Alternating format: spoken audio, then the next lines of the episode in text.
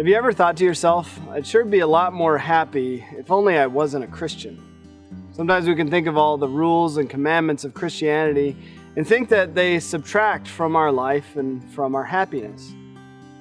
But is that really the case? Would we really be happier sinning? If we consider the life of sin or sinful pleasure that often seems appealing to us, would it really be better?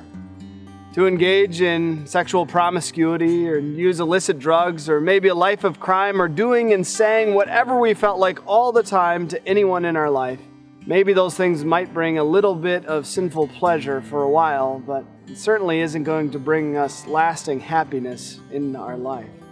There was once a father and his son walking down the aisle of a large cathedral when the young boy looked up and said to his dad, Dad, what's that plus sign in the front of the church? He was referring to the cross. It's kind of a strange way to think of the cross, but it's true, right?